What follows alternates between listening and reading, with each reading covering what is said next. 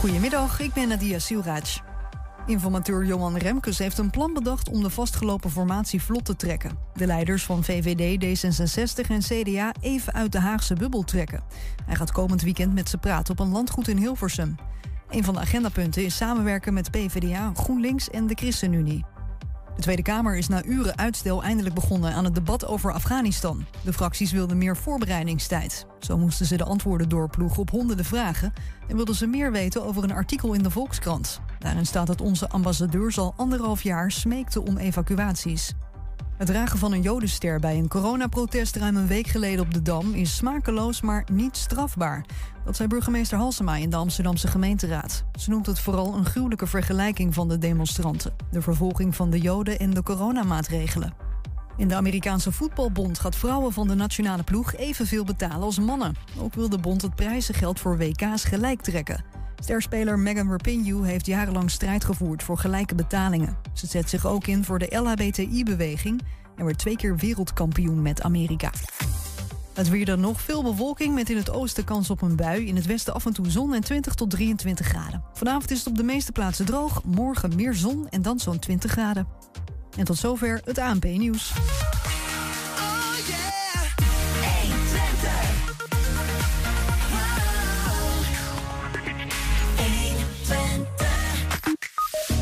Café Het Spoortje is één van de horecagelegenheden in Twente die geen QR-controle gaat doen. Ze hebben wel een andere oplossing. Ja, een nieuw verzorgingshuis, het Wolde in Hengelo, werd gisteren geopend door niemand minder dan prinses Margriet. Twee grote veranderingen zijn aanstaande voor Concordia in Enschede. Een verhuizing en afscheid van de baas. En we blikken terug op ons live-programma De Euregio van Onno van Veldhuizen. Het is woensdag 15 september. Dit is 1 Twente vandaag. 1 Twente. 1. 1 Twente vandaag. De vestiging van Rubberverwerking Nederland, oftewel Doornberg Recycling, in het Enschedeze havengebied zorgt opnieuw voor onrust. Het bedrijf shreddert banden en rubber tot korrels en dat leidt tot gezondheids- en milieurisico's, zo zeggen omwonenden, een school in de buurt en politici. De bandenverwerking moest, die moest op last van de Raad van State weg uit het Gelderse Almen, waar zoveel overlast was dat omwonenden een rechtszaak starten en met succes dus. Tot zover nog niet heel veel nieuws, maar nu is er dus opnieuw gedoe. Aangeschoven is collega Ernst Bergboer, welkom. Hi ja, Doornberg zocht uiteindelijk toevlucht. Uh, meerdere plekken, denk ik, maar ook in Enschede. Yes, ik um, weet niet of meerdere plekken zijn hoor, maar Enschede in ieder geval. In ieder geval in Enschede. Um, maar nu is er ook hier gedoe rondom de vergunning. En zodanig zelfs dat er een motie van wantrouwen eh, richting de verantwoordelijk wethouder Jurgen van Hout dreigt. Ja, op zich dat, nu uh, lijkt, je, lijkt het alsof daar een direct verband is. Dat is niet helemaal het geval. Er zijn eigenlijk twee dingen aan de hand. Het ene is dat er een onderzoek is gedaan door wat studenten van Hogeschool van Hal Larenstein. Uit het onderzoek is gebleken dat uh, de, die activiteit waar je het over hebt, hè, dat shredderen van banden, hoofdactiviteit, dat lijkt in de vergunning uh, niet als hoofdactiviteit uh, benoemd te zijn. Ergens mm -hmm. in een bijlage wordt het wel genoemd. Uh, en uh, dan zijn er vragen. Uh, eigenlijk stellen die studenten in die analyse dat dus de effecten van het shredderen. Voor het milieu, voor fijnstof, voor nou ja, noem het allemaal maar op. Dat die effecten dan dus ook niet zijn meegenomen in de conceptvergunning die er ligt. Ja, dat, lijkt me, dat, dat lijkt me nogal opmerkelijk, toch? Met zo'n zo'n omstreden bedrijf. Als dat zo is, is dat opmerkelijk. Dat is natuurlijk de vraag of dat echt waar is. In, in de conceptvergunning wordt wel degelijk veel gesproken over het schredderen van banden. Er staan ook wel wat maatregelen om, om overlast daarvan te voorkomen. Mm -hmm. Of die maatregelen uh, voldoende zijn doorgelicht, zal ik maar even zeggen. Als hoofdactiviteit, ja, daar, daar zijn vragen over. Ja. Uh, dat is één. En gisteren was er een, uh, een, uh, zeg even een gemeenteraadsvergadering in Stadsdeel West. dat was opgedeeld in, in, in, deelvergaderingen. Stadsdeel West was aan de beurt. En in die vergadering zijn vragen gesteld. naar aanleiding van het onderzoek onder andere van de studenten. Um, en die vragen wilde de wethouder eigenlijk niet beantwoorden. Dit wil, wil zeggen, er zijn nogal wat vragen. Dat is ook wel zo. en het waren zes A4'tjes ongeveer. Ik heb ze niet nageteld. Aan beantwoording. Dus dat duurde allemaal te lang. Dus en morgen krijg je die vragen op de mail. Ja. Uh, maar raadsleden zeiden van ja, maar luister, dat is, uh, een, een, we hebben nu een openbaar debat. Bewoners maken zich zorgen. Er is een school die een, uh, zeg even, bezwaar heeft aangetekend. Bewoners waren daar ook? nou, het was een, een online vergadering. Maar okay. zijn wel, ik heb bewoners gesproken vanochtend. Er zijn wel bewoners die, die dat de, live hebben gevolgd. Eh, die wethouder wilde, wilde de vragen niet beantwoorden, was te veel. Hij wilde ook geen samenvatting geven van een aantal vragen die dan in ieder geval belangrijk waren. En hij wilde daar eigenlijk niks over zeggen. Uh, en dat vonden, nou, met name Margriet Visser vond dat te gek. En die zei van ja, dat kan niet. Het is een openbare vergadering. Er zijn hier bewoners die zich zorgen maken. Er is een school die zorgen heeft. We moeten er hier met elkaar wat van vinden en over zeggen. En als, als u dat weigert, wethouder, dan heeft dat, en dat, zo zei ze dat, grote politieke consequenties.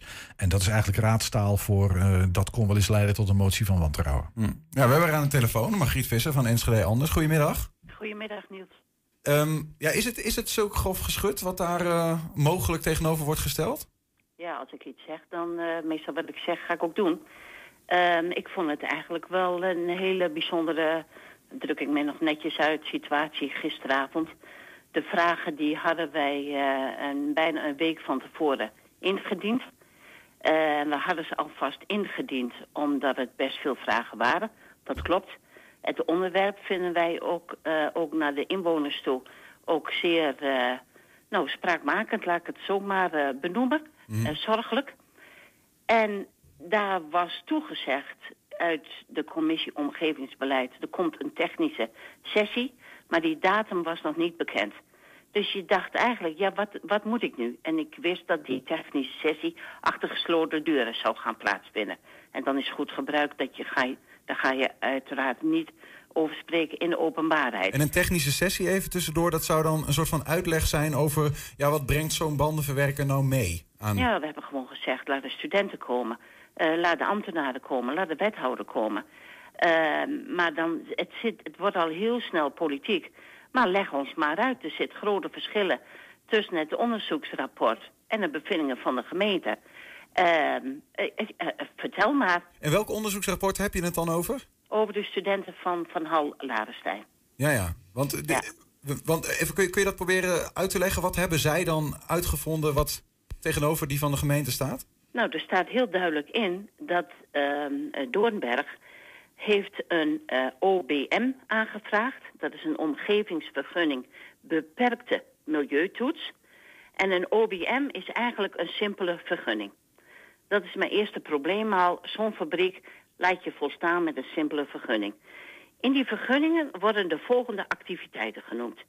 Dat is banden, opslag van banden, kunststof en metaalrecycling. Daar zie je het woord schredderen als hoofdactiviteit niet in staan. En je moet de bijlagen gaan doorzoeken voor degene die daar maar interesse in heeft. Volgens mij zijn het nogal wat bijlagen, een stuk of 21. Mm -hmm. En daar wordt het schredderen uiteindelijk wel genoemd. Maar is dat niet maar, voldoende dan? Nee, ik vind dat je gewoon naar je inwoners toe transparant moet laten zien wat voor bedrijf dat daar komt en dat het duidelijk moet zijn in één oogopslag wat de hoofdactiviteiten zijn. Maar kan ik het dan zo, want dat, zo hoor ik dat dan even... en dan moet je me corrigeren als dat niet zo is... dat je het idee hebt dat er een vergunning wordt aangevraagd... dat er in de kleine lettertjes de bewijs van de meest schadelijke activiteiten worden belicht... Um, en dat uiteindelijk die vergunning ook wordt gegeven... ook voor die schadelijke activiteiten... maar dat bewoners er eigenlijk geen weet van hebben gehad... omdat het niet in die vergunningsaanvraag stond. Nou ja, het staat niet in de, als hoofdactiviteit genoemd... En je moet als inwoner of belanghebbende maar net zin hebben om die 21 bijlagers uh, en aanvullende gegevens door te spitten. Terwijl je eigenlijk, kleine lettertjes heeft altijd gelijk een negatieve lading. Um, maar ik denk, als je gewoon transparant had geweest... had dat gewoon open en bloot erin gestaan. Wat is, het, wat, is het, wat is het effect dan eigenlijk? Wat, wat, wat, ja, wat is het zo, zo kwalijk aan dat shredden van banden? Nou, dat schredderen uh, van rubberafval, dat brengt uh, natuurlijk risico's met zich mee. En uh, de risico's worden alleen groter, of zijn al groot, als je gewoon als bedrijf daarvoor niet voldoende maatregelen wordt getroffen voor de omgeving, zoals geluid, overlast en de uitstoot van fijnstof. En iedereen, je hoeft maar aan Tata Steel te denken, dan weet je dat het uitstoot van fijnstof dat wordt steeds meer een groter issue. En wat daar gebeurd is, en, en dat staat, haal je ook niet uit de omgeving of uh, om uh, de aanvraag. Hoe gaat het schredderen nu gebeuren? Het is in ieder geval mobiel. Want je ziet in de aanvraag staan, daar gebeurt het en daar gebeurt het. Um, als je nu in een afgesloten ruimte zit met goede eh, luchtkwaliteit en zuiveringsinstallatie, dan hebben de omwonenden A al weet niet hoeveel procent minder last van. Is het voor de gezondheid veel beter? en je hebt minder geluid. Maar eh, als ik lees hier gewoon, het zit gewoon in de open lucht. En dat is nu waar ik mij zorgen om maak. En dan zegt de gemeente, ja, maar we hebben gekeken en dat valt allemaal wel mee. eh, want de stukjes schredderen, dat is eh, 3 tot eh 7 eh, eh, millimeter of centimeter. Dus als dat in de lucht komt, dan valt dat plastbom naar beneden. Ja. Ja, ik weet niet, ik woon hier dan in het buitengebied met een paar stoere eiken om me heen. Heel wat eiken. Je hebt soms best een windstootje waarvan je denkt, oei, hoe bestaat het? Ineens vliegt die boom om. Precies. Dus maak mij niet wijs dat die stukjes van drie centimeter allemaal netjes keurig op de grond vallen en dat je dat aan kunt vegen. Ja. Hoe, hoe zit, wat is eigenlijk nu de status dan? Is die vergunning dan nu eh, eh, verleend of is die nog in aanvraag? Hoe- wat is er nu eigenlijk aan de Nee hand? die, ver- nee, die vergunning, eh dat hebben we ook gisteravond gevraagd, maar ook zelfs daar kon de wethouder geen antwoord op geven. De vergunning is nog in aanvraag. Die loopt dus nog. Ehm, er liggen zienswijzen. Wij hebben ook, eh, dat heeft CDA gevraagd, die wou inzage hebben in die zienswijzen. En die zienswijzen, die worden gericht aan de gemeenteraad. En ook nu, na bijna een week, hebben we die zienswijzen nog niet ontvangen. En ik vind het niet meer dan normaal als inwoners de moeite nemen om zienswijzen in te dienen, dat die ook gewoon transparant bij de raad terechtkomt. En niet dat we daar al een paar keer weer om moeten Maar vragen. als die gericht zijn aan de gemeenteraad, waar gaan die dan, hoe, hoezo komen die überhaupt niet bij jullie terecht? Moeten die nog Nee, via iemand nee. anders? Nee, nee, ze komen bij de gemeente terecht. En vaak is het dan gebruikelijk, eh, en dat is een van mijn erge punten... dan wordt er een samenvatting gemaakt of je krijgt een geanonimiseerde versie. Ik snap naar de buitenwereld toe dat je dat doet. Maar ik vind het niet meer dan normaal... tenminste zo staat Enschede anders erin... als de inwoner de moeite neemt om een zienswijze te schrijven... dan vraag je als raadslid die zienswijze op, niet geanonimiseerd... en dan weet je precies waar de pijnpunten zitten van die inwoner. En ik vind gewoon dat je dat hoort te weten en ook de moeite moet nemen om die te bekijken. Die motie van wantrouwen eh, richting de, de verantwoordelijk wethouder, Jurgen van Hout. eh, wanneer gaat die er echt komen? Ja, er is 27 september hebben we de gemeenteraad. En wat wij hem aanrekenden was dat wij eh, van tevoren ontzettend veel moeite hebben gedaan om die vragen te kunnen stellen. Wij wouden eerst een agendapunt op de agenda hebben over eh, dit bedrijf en over het rapport. Dat was niet mogelijk, moest eerst een technische sessie. Hebben we gezegd, prima, stellen we de rondvraag. Ik heb de dag van tevoren nog gevraagd, zijn er heel veel vragen. Eh, kan dat? Heb ik daar de ruimte voor? Nee, dat kon. Er was geen limiet aangesteld in een stadsdeelvergadering. Toen kwam de wethouder die zei, ja, ik heb al zes A4'tjes. We hebben een half uur aan het praten. Toen zei ik, god joh, had even de moeite genomen om ons van tevoren die memo te sturen. Hadden we nog even kunnen kijken, hadden we nog gerichter kunnen vragen. Ja. Nou, daar ging hij niet op in. Toen heb ik gezegd, nou, ik ben niet de beroerdste. Ik wil ook gelukkig eh, eh, eh, best even drie, vier politieke vragen zeggen. Ik heb die vragen hardop opgenoemd. En de wethouder keek. En het kwam op mij over, eh, jammer dat ik het moet zeggen. Hij komt erin om, hij kan geen antwoord geven. Maar hij weigerde gewoon beantwoording te geven. Ja. En ja, toen kapte op de duur de voorzitter eh, ook af. Was ook een beetje zo, ja, wat ga je nu verder doen? Maar uiteindelijk had ik gewoon toestemming om die vragen te stellen. En er kwam gewoon geen antwoord op. Ja. En dan denk ik, ja, eh, beste wethouder van Hout... je hebt de memo voor je liggen. Alleen al de simpele vraag, hoe is het met die eh, vergunningsprocedure? Wanneer loopt die af? Nou, dat is een, dat is een klein stukje. Daar had hij zo voor kunnen lezen. Zelfs dat deed hij niet. Ja, dus kortom, Ja, dan- eigenlijk eh, voor, als je voor een bepaalde datum geen antwoord op die vragen hebt, dan eh, volgt er zo'n motie van wantrouwen. Nee, ik zeg gewoon, als je daar die vragen liggen... en die lagen er ruimschoots op tijd... dan komt het op mij over dat je het vertikt om inlichtingen te geven in de openbaarheid. En ik vind dat inwoners daar recht op hebben. En als je ook nog de memo voor je hebt liggen op de iPad of in de iPad... dat je stukken uit kunt lezen. En dan hoeft echt niet die zes A4'tjes, heb ik duidelijk aangegeven. Maar geef mij eens even een paar hoofdpunten. Ja. Geef gewoon eens antwoord. en dat komt niet. Dan denk ik, je weigert om inlichtingen te geven. Dat heeft consequenties. Dan had je van tevoren beter moeten communiceren en ons dat laten zien. Er zitten verdikkende bewoners die zich zorgen maken. Daar zit een school met 1300 leerlingen, eh, ruim 100 medewerkers... op een paar honderd meter afstand. Ja. Je wilt dat die kinderen daar veilig op school kunnen zitten... en veilig buiten kunnen sporten. Daar hebben wij als gemeenteraad een rol in... En dan is het mij te gemakkelijk om te zeggen... het bedrijf past in het bestemmingsplan... en ik vind het niet meer dan normaal. Zo'n bedrijf Duidelijk. dat je die niet weg laat komen met een lichte eh, OBM...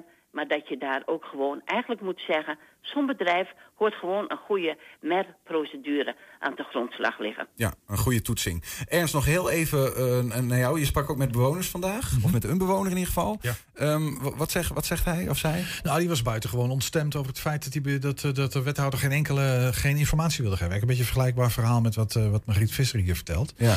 Eh, die was daar buitengewoon ontstemd over. En die, eh, die zei van, nou ja, ik, ik weet van meerdere bewoners dat dat zo is. Ja. Want wij maken ons zorgen. Ehm, en nou goed, maar daar had er geen goed woord voor over. Wat, en wat, wat, wat gaan zij nu dan doen? Wat kunnen ze? Hij zei dat ze zich willen gaan aansluiten bij die zienswijze, zoals het dan heet. Zeg maar even in makkelijkere taal dat, dat bezwaar, dat die school, die school is een van de, van de mensen, of een van de partijen die bezwaar heeft ingediend. Daar willen zij zich bij gaan aansluiten. Ehm, ik weet helemaal niet of dat kan, eh, heel eerlijk gezegd, want die zienswijze is al ingediend. Maar nou ja, goed, zij, zij ehm, ze- ik kan ook me voorstellen dat ze zich nog willen beraden hoor, op, eh, op wat ze precies willen en kunnen. Heb jij nog, eh, zeg maar, eh, eh, wat zijn jouw brandende vragen over dit hele... Nou, wat, wat mij vooral opvalt is wat, wat eh, eigenlijk dat bedrijf is uit Almen in Gelderland eh, weggestuurd door de Raad van State wegens overlast. En wat ik me nou afvraag is of het verschil in activiteiten eh, tussen Almen en, en, en Enschede. Eh, ging het daar ook om, om, eh, om, om deze grootte van, van rubberkorrels, zal ik maar even zeggen? Of was het daar veel fijner? Werd daar met water gesproeid of niet om fijnstof te voorkomen? Dat is echt onduidelijk. Ik heb even een rondje gebeld om te kijken of ik daarachter kon komen, maar dat Ja. is niet helemaal helder. Maar als die activiteiten in Enschede eigenlijk niet verschillen van wat er in Almen gebeurde, ja, dan kan je natuurlijk je voorstellen. En eh, de, de omvang van acties gaan hier meer eh, doen, dus meer banden verschredderen. De omvang is hier groter dan destijds in Almen. Ja, dan kan je een beetje voorspelling doen over eh, hoeveel overlast dat zal kunnen gaan geven Ja, en ja. risico's. Eh, Eigenlijk, als ik dit mag samenvatten, zijn vooral heel veel vragen op dit moment. Ja, en dit vrij weinig antwoorden. Nou ja, er zijn wel wat antwoorden, hè? De, de, de, de zes A4'tjes van antwoorden. Maar deze vragen zijn daarin niet beantwoord. Ja. Ehm, eh, dank in ieder geval voor, voor die toe- toelichting. En dan gaan we nou ja, maar kijken wat er dan voor eh, de rest van de antwoorden nog, eh, nog gaan volgen. Wordt vervolgd. Ja. Ja. Ehm, Margriet Visser, fractievoorzitter van Enschede, anders aan de telefoon ook dank. En eh, collega Ernst Bergboer in de studio. Graag gedaan. Fijne dag. Dag. Ja, van de ene Margriet gaan we zo naar de andere. En dat is prinses Margriet. Zij opende gisteren het nieuwe verzorgingshuis, het Wolde in Hengelo. Straks zie je de beelden. Ja, we zijn ook als een podcast te luisteren. Je vindt ons op alle platforms. Eh, hele uitzendingen vind je daar, maar ook eh, van elke uitzending één item. Het beste of het eh, meest spraakmakende item uitgelicht. 120. 1. 120 vandaag. Ook in het Twentse horecaland rommelt het na de persconferentie van gisteravond. Daarin werd gezegd dat per 25 september de anderhalve meter maatregel kan worden losgelaten. En er dus meer bezoekers mogen komen, maar dat die bezoekers wel een QR-codebewijs van vaccinatie of negatieve test moeten laten zien. Café Het Spoortje in Losser is een van de gelegenheden die publiek laat weten daaraan niet mee te willen doen. Eigenaar Joost Scheffer die heeft eh, wel een andere oplossing. Joost, welkom. Goedemiddag, dank je. Ehm, wat is eh, jullie oplossing bij het Spoortje? Ehm, doorgaan zoals we nu gewoon doen. Ehm, niet mensen weigeren, gewoon mensen naar binnen inlaten. Ehm, afstand houden wat we deden. Ehm, mensen gewoon op placeren. Eh, gewoon eigenlijk wat we nu doen. We zijn van 10.000 besmettingen zijn we weer teruggekomen naar, naar wat we nu hebben. Laat ons gewoon doorgaan met wat we nu doen. Het gaat goed, dus laat het, Het wat gaat het is. goed, het werkt. Maar ja, het is niet dat de wetgever heeft gezegd... eh, het is of een QR-code vragen bij binnenkomst... eh, of de anderhalve meter maatregel eh, handhaven zoals nu. Je hebt geen keuze eigenlijk, toch? Nee, wat je doet is eigenlijk gewoon compleet tegen de wet in, ja. Klopt. Maar het is voor een heleboel horecaondernemers is het gewoon... ehm, het, het is niet meer te hanteren. Het is, ze zitten er veel te lang zitten ze erin. Ehm, horeca is altijd aangewezen als de grootste brandhaard. Daar kun je het ook stoppen. Het is een luxe product. Mensen hoeven er niet heen. Ehm, Natuurlijk, overal zijn argumenten voor te vinden. Maar die mensen staat het gewoon aan de lippen. Een heleboel eh, kroeggangers hebben gewoon... ehm, zijn nog niet gevaccineerd. ehm, willen überhaupt niet gecontroleerd worden aan de deur. Geluiden hebben wij gewoon heel veel gehoord. En dat gaat er best heftig aan toe. Van jullie gaan er toch niet aan meedoen. En dat is schandalig. En je gaat gewoon echt gewoon een heleboel mensen, een heleboel vaste gasten ook. Ga je wegpesten. Heb je het gevoel dat je tussen de overheid en je eigen Je gasten staat, in je staat? staat met je rug tegen de muur aan. Tuurlijk, je wil je verantwoordelijkheid nemen. Je wil geen brandarts zijn. Je wil best wel meedenken met dingen. Maar dit gaat horeca-ondernemers gewoon een heleboel geld kosten. Eh, Mhm. Even eh, jou- in jouw eh, specifieke geval bij het spoortje. Hè? Ja, specifieke geval. Ik denk dat je gewoon eh 50% van de mensen gewoon niet ziet. Dus je hebt met de helft van de omzet heb je het gewoon te doen. Een Dus als jij QR-codes zou gaan toepassen, dan blijft QR-codes 50% zouden gaan- Ja, kan blijft niet naar binnen. Nee, kan niet naar binnen, wil niet naar binnen. Het is ook een principe kwestie van een heleboel mensen. Dat ze het gewoon absoluut niet willen. Dus die gaan wegblijven. En eh, ze gaan toch, ehm, je kiest een kant. Mhm. Je kiest de kant van wel of niet. Ben ik hier voor, ben ik hier tegen. Ook al heb je geen mening, heb je eigenlijk een mening omdat de rest dat wel heeft. Eh, wat je gaat krijgen is, als wij dat gewoon gaan doorvoeren, je, wordt gewoon met de rug aangekeken. Ook voor langere tijd. Ehm, het is een klein dorpje. Ehm, mensen praten met elkaar, ehm, hebben snel ergens een mening over. En dat is het fijne. Het, het is klein, het is vertrouwd. Het is veilig. Maar het kan ook heel snel exploderen. En je kan heel snel een naam krijgen. Een heleboel mensen ehm, willen dat niet. Ja. Ehm, je gaat mensen ga je gewoon verlies- eh, verliezen. Tijdelijk, sowieso door de coronapas. Maar ook misschien permanent. Maar zeg jij, maar ik hoor ik daar nou een soort van ondertoon dat je zegt van ja, misschien principieel gezien vind ik die QR-code misschien wel een aardig idee, maar kan het gewoon niet financieel gezien? Ehm, Of heb je ook principiële Beide. bezwaren? Beide. Het is.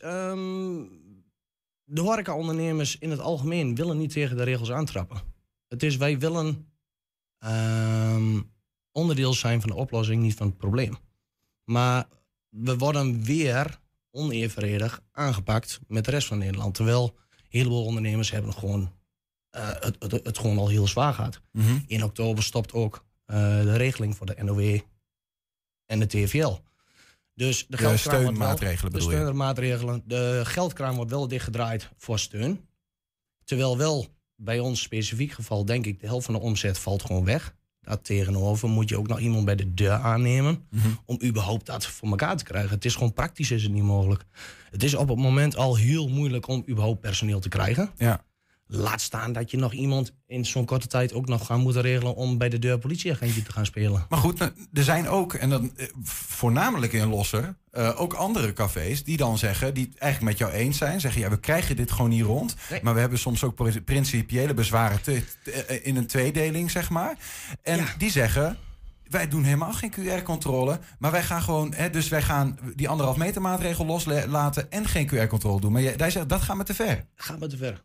Het is, ehm, want het is, het hele anderhalf meter loslaten heeft geen nut. Omdat je hebt gewoon zometeen een hybride aan eh, gevaccineerde mensen die zich niet hoeven te laten testen. Dus die kunnen gewoon positief in jouw café rondlopen. En je hebt geteste, niet gevaccineerde mensen. Dus je hebt nog steeds een broeiplek. En je hebt anderhalf meter weggehaald. Mensen gaan elkaar lekker weer knuffelen en polonaise doen. Je bent zo weer terug op. Ik denk dat dit verslechtert in plaats van verbetert. Die eh, regeling die ze nu hebben doorgevoerd. Je krijgt gewoon de mensen nu gewoon bij elkaar die niet bij elkaar moeten komen. We- Iedereen waant zich dan veilig. Ik sprak dan gisteren ook een, eh, de, de, de horecabaas in, eh, in Enschede, de voorzitter van de horecavereniging. En die zegt eigenlijk ook van, joh, ehm, ik, ik zie geen voordelen. Voor, op gezondheidsvlak, Nee. wij draaien nu lekker, straks misschien minder. Ehm, eh, de gasten vinden het prima. Ehm, De drempel wat te dat hoor ik eigenlijk, hoor ik jou. Ja. Ken jij ook horecaondernemers eigenlijk die zeggen, goed idee, die QR-code? Nee, maar die zullen zich er ook niet op uitspreken. Over uitspreken, überhaupt niet. Omdat, daar zijn ze bang voor. Ehm, mensen die daar echt fel, fel, fel op tegen zijn. Je hebt gehoord, eh, cafés gewoon in de buurt, ehm, ergens anders. Ze staan gewoon op het nieuws, ehm, worden gewoon met de dood bedreigd. Als jij jou openlijk uitspreekt van ik vind dit gewoon een goed idee. Dus er zullen best ondernemers zijn die denken van dit is een goed idee en dit kan misschien best wel gaan werken. Maar die durven zich überhaupt niet erover uit te spreken. Mhm. Die zullen dat nooit eh, toe durven geven. Of het nou een goed idee is of niet. Stel nou, Joost, dat je, je, je doet eh, je toko eh, los op de manier zoals je dat nu ook hebt. Anderhalve meter, maar geen ehm, eh, QR-controle. Klopt. Nou komt ehm, oma Gent en die heeft te handhaven. En die komt jouw café in en die ziet van... ja, hier, wordt, hier zitten mensen die geen QR-code hebben laten zien. Ehm, wat dan? Staan we netjes te woord. We leggen de situatie uit. Je ziet, mensen zitten op anderhalf meter. Ze hebben een vaste zitplek. Eh, zijn de zitplekken vol, is het gewoon klaar, is het gewoon op, komt er gewoon niemand meer in.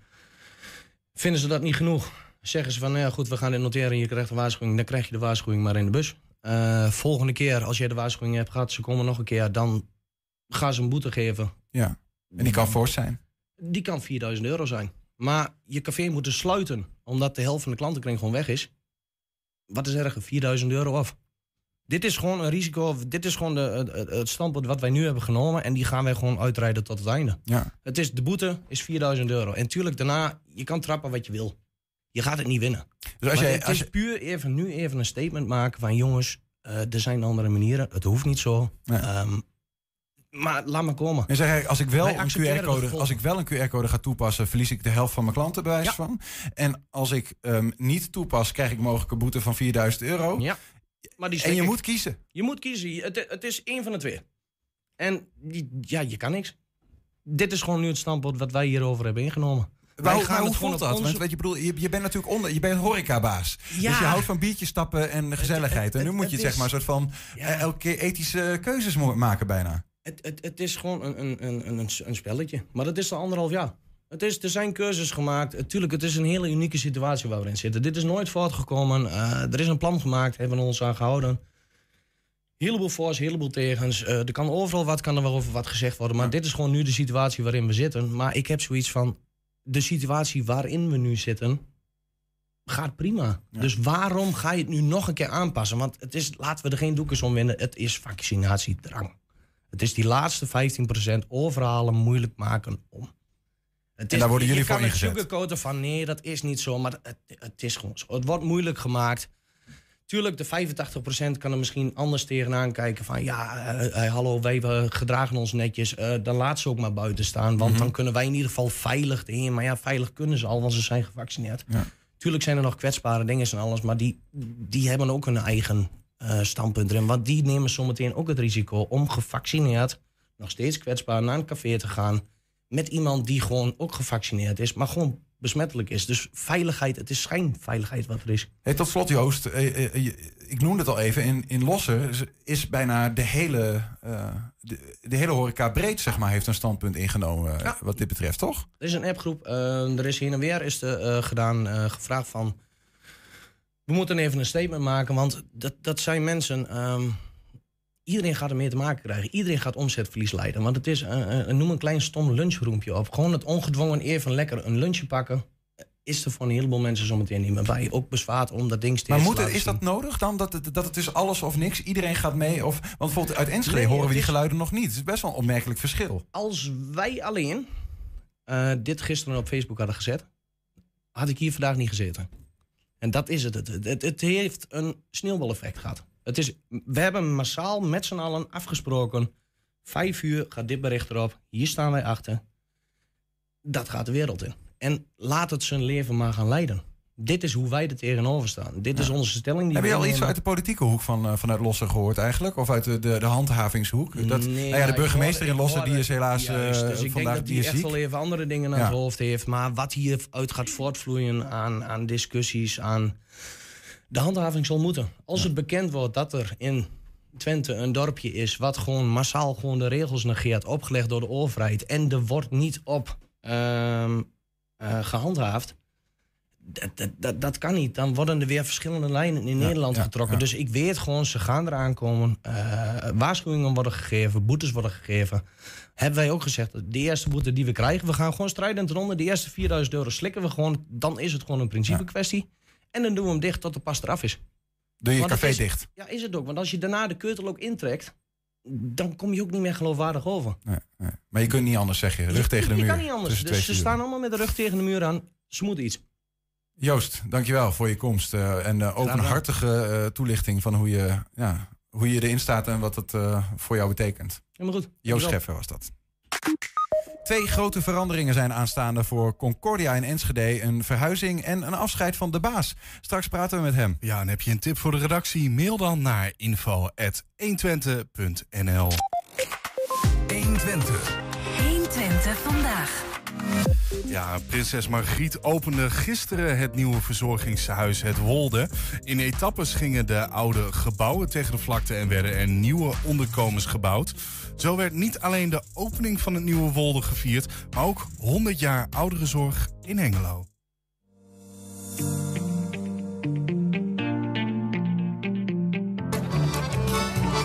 Ik vond de opening eh, helemaal goed gaan. Ik was voor anderhalf, twee uur geleden nog niet helemaal gerustgesteld. Maar het is uitstekend verlopen. Daar ben ik heel blij mee zoals het gepresenteerd is. Ook weer bijzonder met die technologische mogelijkheden. Vond ik fantastisch. Eh, Eerst in plaats, eh, prinses Margriet eh, heeft in het ver verleden ook heel veel voor het Rode Kruis betekend. En is heel erg geïnteresseerd in gezondheidszorg. En wij vonden het eigenlijk heel erg mooi om juist aan prinses Margriet te vragen. We konden ook misschien koning, onze koning vragen en Maxima. Maar dat is veel lastiger en veel moeilijker. Maar Margriet heeft ook een connectie met die, met die zorg. En dat eh, heb ik gehoord net in de expositie ook. Dat ze heel veel dingen herkende en dat ze daar vragen over had. Dus die is, zit daar echt heel dicht op. Nou, wat ik je natuurlijk ook wel kan vertellen is dat eh, de 100, we hebben hier 100-jarig, het thema 100-jarig ouderenzorg Hengelo. En eh, op deze plek is voor 100 jaar geleden zeg maar, de ouderenzorg begonnen. Met een oude mannenhuis, vrouwenhuis.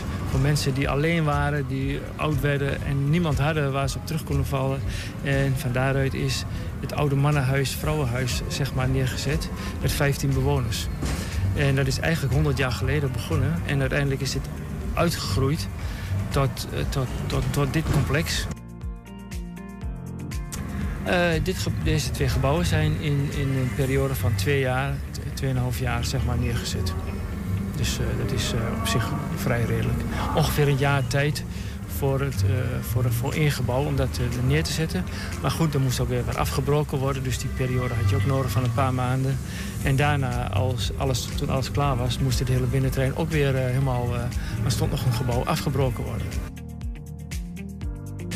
Ja, nou goed, in zijn algemeenheid eh, hoop ik natuurlijk eh, eh, persoonlijk dat, dat de gebouwen zeg maar, goed tot zijn recht komen voor de mensen.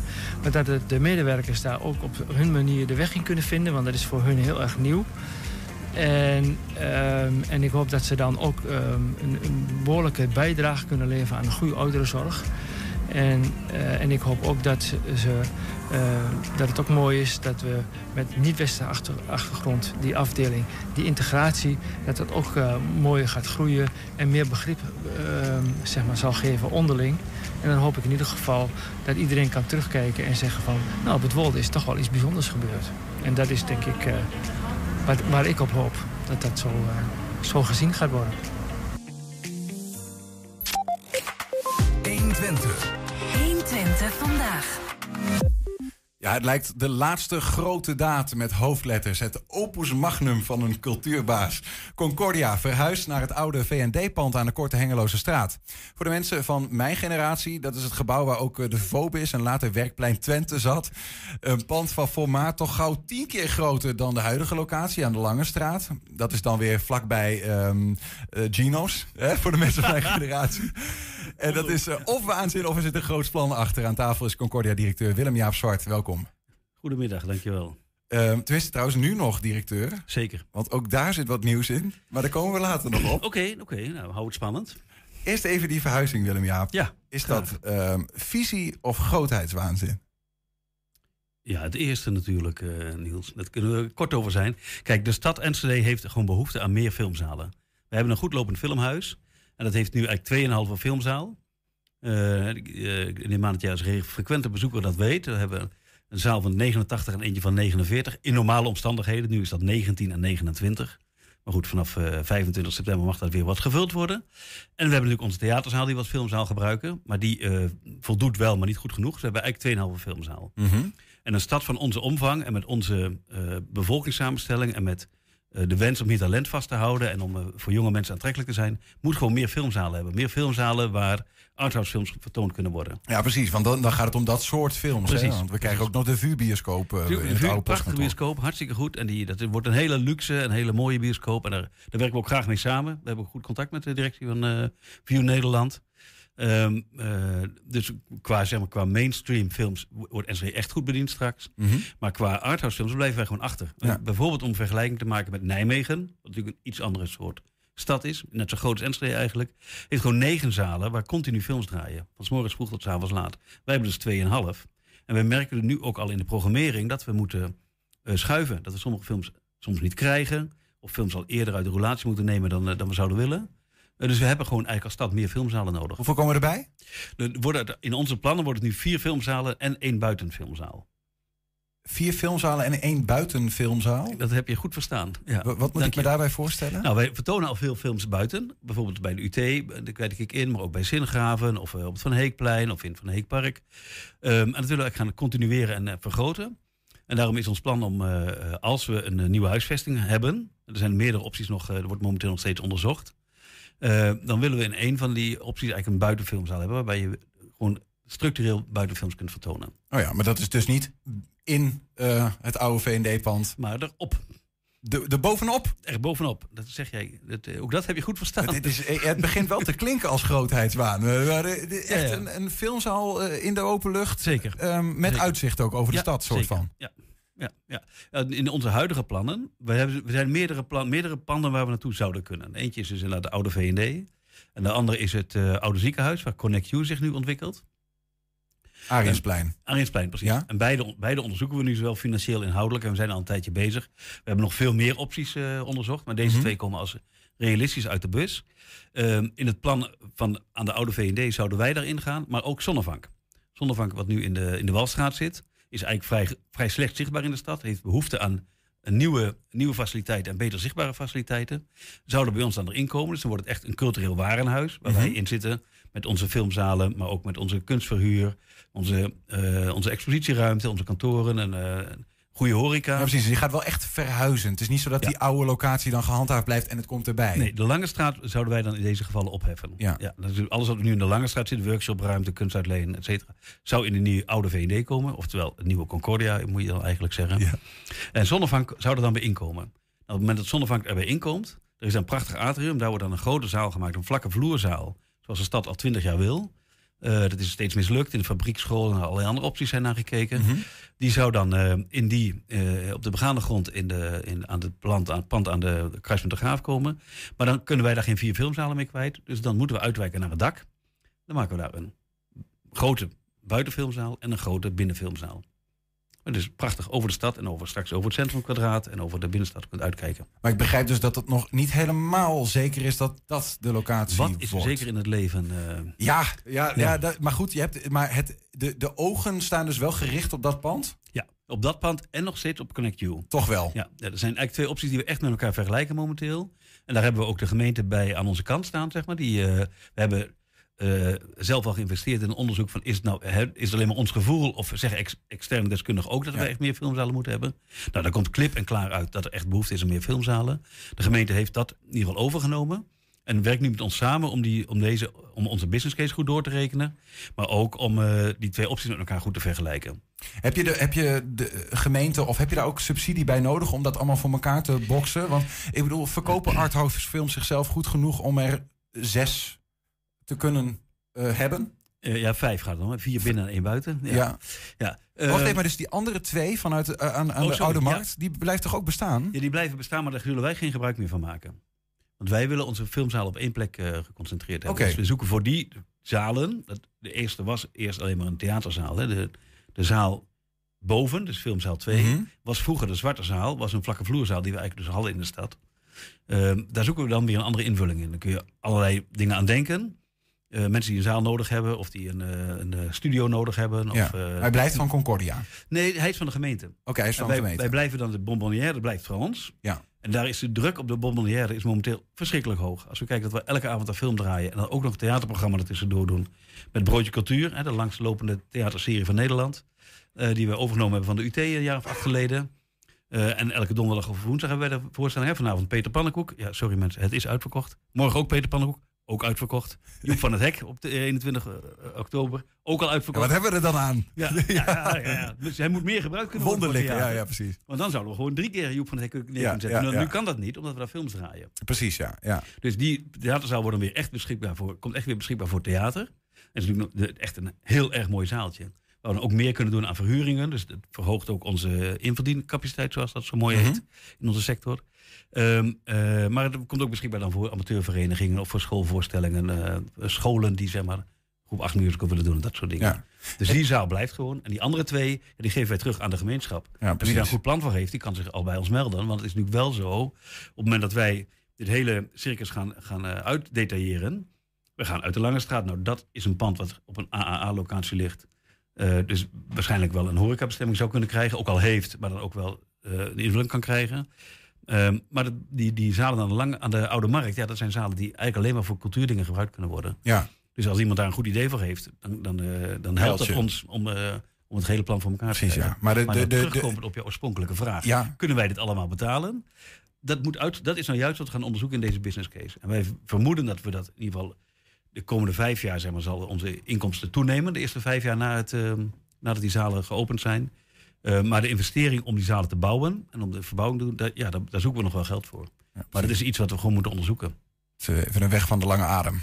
Ja, het zijn trajecten die gewoon, waar we ook echt gezamenlijk met de gemeente en ook met de eventuele pandeigenaar die, die er nu is, of een nieuwe pandeigenaar, gaan zoeken wat is de beste weg. Dan kan het gefinancierd worden uit onze opbrengsten. Of, eh, De, de, de, de, de Concordia, de theaterzaal, ehm, die soort van het klein carré. Ik weet dat eh, Joep van het Hek, als je het noemt, die, die vindt dat echt een van de allermooiste theaterzalen van Nederland. Doet er ook graag try-outs. zeker. Die blijft gewoon zoals die is. Zeker. En die wordt alleen nog maar meer theaterzaal weer. Ja, ja. Dat is Dan- goed nieuws, dacht ik. Nou ja, dat is eh, absoluut. En ook dus de, dat de expositieruimtes en ook de kunstuitleen, die blijven gewoon bestaan, maar op een andere De plek. kunst- en designwinkel. En er komt dan een mooie nieuwe hippe horeca bij. Die past bij de uitstraling van een, van een, eh, eh, van een filmhuis. En dat is wel heel leuk. We hebben dus nu eh, samen met de gemeente, of de, in, in, betaald door de gemeente, wordt er nu een projectmanager aangesteld. Die dit, dit verder uitdetailleert en die de business case schrijft en het onderzoek verder doet. Ja, want er moet nogal wat gebeuren in dat pand, denk ik. Zeker, zowel in dat pand als in het andere pand. Dus we gaan ook echt die twee met elkaar vergelijken. Maar er zit de, de directeur van Lumière, dat is het filmhuis in Maastricht. Dat is eh, recent verhuisd van de binnenstad naar de oude Swingsfabrieken. Zeg maar een soortgelijke transitie als wij gaan maken. Die is betrokken als eh, onderdeel van het projectteam. Dus die, daarmee halen we ook echt zeg maar, expertise binnen van eh, iemand die, die Filmzalen weet kent. hoe het zit. Ja. Ja, ja. En hetzelfde gaat natuurlijk voor Mimic, die net geopend is in Deventer. Waar je ook al meer filmzalen heeft dan Enschede. Ja, dat is natuurlijk, dat moet je als Enschede toch niet laten gebeuren dat Deventer je daarin voorbij streeft. Maar de directeur van Mimic is ook gewoon heel goed in, eh in te kijken wat voor horeca-concept past er dan weer bij. Wa- Was het zo, Willem-Jaap, dat je dacht, nou ja, als dit wapenfeit nou ja, op de agenda staat en dit komt wel goed, die wagen rolt wel, nu kan ik weg? Nee, dat is eigenlijk, eigenlijk zijn we hier al langer mee bezig en al jaren bezig. Ik had eigenlijk gehoopt dat het nu al beslissing genomen was. We hebben het heel lang onder de pet gehouden. Maar eh, mijn vertrek staat er eigenlijk vrij los van. Het is wel zo dat op het moment dat ik nu wegga, zit je niet midden in zo'n traject. Hè? Dus je kunt nu nog de besluitvorming proberen voor elkaar te krijgen. Mhm. Als je eenmaal aan het verbouwen bent en aan het uh, uitdeteren bent, dan moet je daar ook wel het afmaken. Nou, dat is een langer traject dan ik zou willen, want ik vind dat je een baan als de mijne niet langer dan acht of tien jaar moet doen. En ik uh, ben 1 maart 2022 zit ik precies aan de acht jaar. Uh, dus dat is dan een mooi punt om te vertrekken. Een strategische keuze, zeg maar. En ook goed voor Concordia, maar ook goed voor Willem-Jaap Zwart? Ik denk dat het allebei waar is, ja. ja. Ik zelf, kijk, iemand moet zelf weten hoe lang hij een baan doet. Maar ik vind dat je na acht jaar... Uh, uh, zit er het risico in dat je ingesleten raakt. Ja. Dat je ook gaat, ik betrap me er nu af en toe al op. Oh, ik mag weer naar 120. Of uh, nu gaat die dat zeggen. Of collega die reageert nu zo. Je wil nog verrast worden. Of dit hebben we al een keer geprobeerd. Het werkt niet. Nou, als je dat soort dingen gaat zeggen, ja. dan ben je eigenlijk al te lang bezig. Nou, ja, ik zeg precies. het nu nog niet. Ik denk het af en toe wel. Ja. Ik heb een verrassende vraag voor je. Wil je er een hebben? Doe maar. Komt-ie. Concordia, ik ga hem gewoon voorlezen, let op. Concordia is in sommige opzichten meer een culturele schimmel. in positieve zin, dan een organisatie. Jullie zitten vrijwel overal in, hè?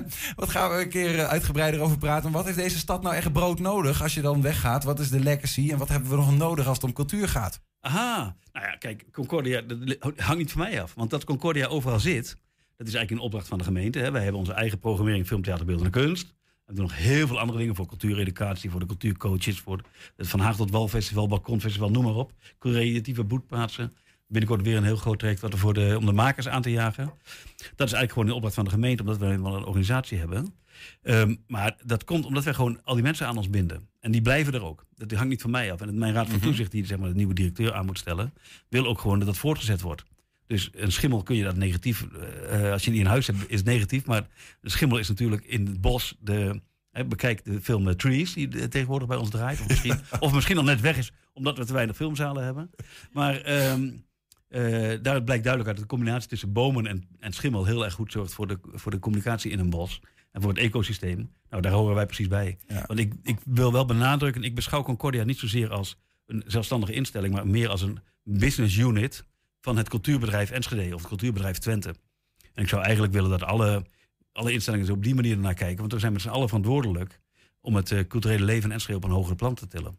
Je hebt het al even over ehm, eh, de Raad van Toezicht. Eh, die een eh, op- potentiële opvolger of een opvolger voor je moet zoeken. Is Ja. al, eh, is Nou, er, zit er al iets in, de- uit, in de dus- pen? De vacature staat uit, dus als je interesse hebt, eh God, pak ja, hem ja, beet. ja. 17 oktober is de deadline, of 15 oktober geloof ik. Ja. Maar zou, zou, zou ik het kunnen? Dus, wie, wie, wie, wie moet, want wie moet in de voetsporen van Willem Jans Nou ja, treden? kijk, het moet iemand zijn die ondernemend is, die proactief is, die, die kansen ziet, die eh, mensen aan kan sturen, want dat is natuurlijk een belangrijk onderdeel van het werk van de directeur. Maar ook politiek een beetje gevoelig is hoe, het, eh, hoe de, eh, de zaak loopt zeg maar, in een stad. En goed met zijn collega-directeur overweg kan of met de collega-instellingen. Mhm. Dus ja, maar het hoeft niet per se een kopie van mij te zijn, maar iemand die met frisse energie weer nieuwe dingen gaat doen. Dat Ja. is eigenlijk de bedoeling. Ken je, zelf, ken je zelf van die, heb je, heb je zelf iemand op het oog dat je denkt, nou als die zo Ja, ik ga er dat niet over, dat mag ik uh, ik zeggen. Er zijn wel. mensen die ik getipt heb van nou, die baan komt binnenkort vrij. Wie dan? Ja, dat gaan we natuurlijk niet vertellen. Dat, eh, dat, dat, dat, dat is, ik snap dat je dat vraagt, Niels. Maar en jullie directeur gaat niet weg. Die heb ik niet getipt hiervoor. Dat kan ik je ook eerlijk zeggen. Misschien de eh, directeur van RTV Oost, die ja. had ook een culturele Ja, die- achtergrond. Ja, ja, maar die zit daar nog maar net. Ja, dat klopt, die voldoet nog niet aan de Ja, 8 ja, tot 10 ja. jaar. Ja. Nee. Maar ehm, eh, nee, kijk, ik denk dat er genoeg mensen zijn in de omgeving hier die, die want we zoeken ook weer iemand die echt binding heeft met, met Enschede of met Twente. Want het is voor de, hoe de instelling zich ontwikkeld heeft de afgelopen acht jaar, is dat ook echt wel van belang dat je midden in de stad zit en dat je zeg maar, een, eh, een rol speelt en een netwerk hebt. Maar die zijn er, die zijn er een aantal interessante kandidaten hebben zich al gemeld.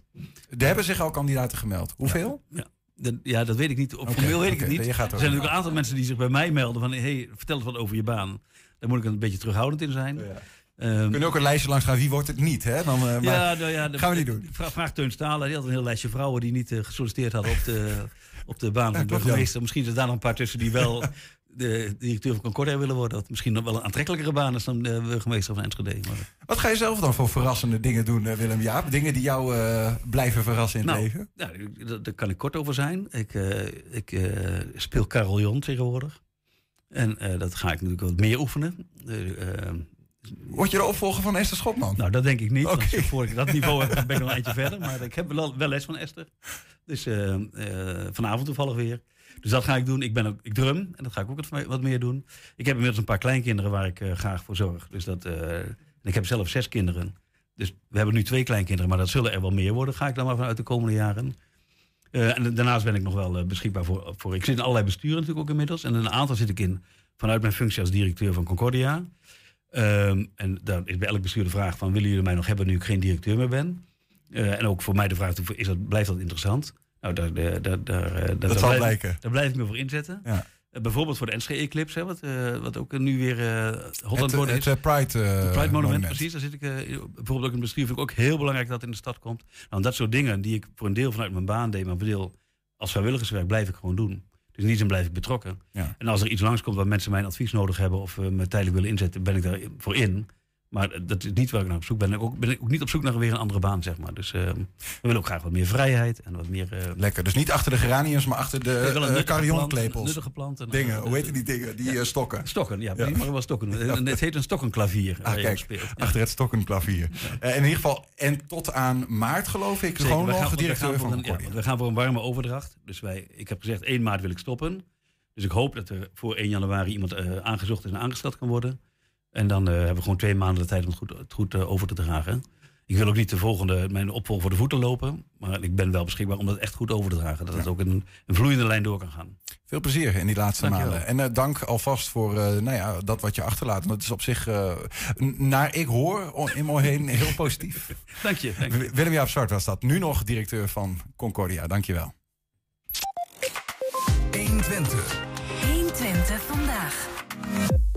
Zes jaar lang probeerde de Enschedeze burgemeester Onno van Veldhuizen... de grens met Duitsland weg te gummen... en de banden tussen Twente, Achterhoek en Noord-Rijn-Westfalen... Niedersachsen te verstevigen. Ja, en 120 en het Duitse Wirtschaft Aktuell bespraken gisteravond met hem en andere sleutelfiguren in hoeverre dat is gelukt, hoe inwoners dat concreet terugzien en met welke uitdagingen van Veldhuizen de regio achterlaat.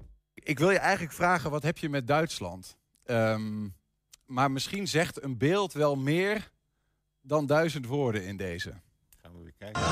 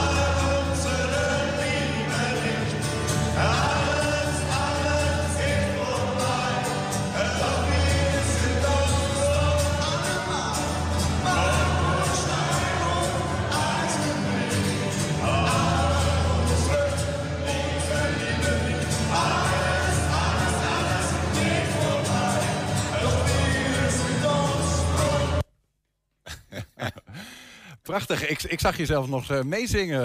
eh, Zelfs hier aan de desk nog. Ja, ja, ja, ja, niet te houden. Nee, nee. Wel- welk gevoel eh, maakt zich nou meester van u als, als u dat zo ziet? Ehm, heel dierbaar. En ja, ook weer gewoon heel eerlijk. Helemaal bij mij horend. Want ik ben nou eenmaal alle twee. En ehm, ja, ik ga als burgemeester, maar ik blijf inwoner van Enschede. Om vele redenen. Maar ook omdat Duitsland vlakbij eh, ligt. En dat is eh, ja, mijn tweede heimaat. Daar hoor ik gewoon. Ja, dus nog niet alles is voorbij wat, eh, wat dat betreft. Nee, nee. Jeder, en, jedes Ende is een nieuwe aanvang. Hè? Ja, ja. En, en op welke manier kijkt u dan terug, zeg maar? Is het, als, als je het hebt over Euregio, ambassadeur zijn van de Euregio... dat is wel dan enigszins voorbij, denk ik. Is, dat, is, is daar tevredenheid met wat u heeft achtergelaten? Ja, ehm, zeker. Eh, en als je dan eh, vraagt, ja, waarom ben je dat dan? Kijk, eh, dat we hier met z'n allen zitten en dat deze uitzending er is... dat is natuurlijk al heel bijzonder. En waar ik ook echt ook oprecht dankbaar voor ben... dat dat spontaan ontstaat, want dat betekent heel veel. Ehm, maar ja, ik kan echt heel veel benoemen...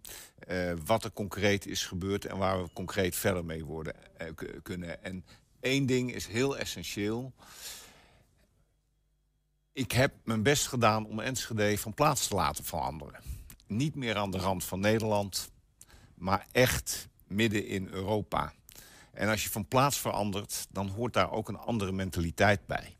Niet meer slachtofferschap achter in Nederland. Wij worden altijd overgeslagen.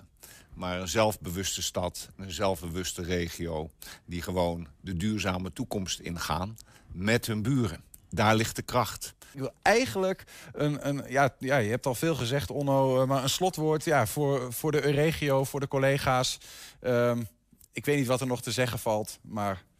Alles, was ich noch zu sagen hätte, dauert eine Zigarette und ein letztes Glas im Stehen. Gute Nacht, Freunde.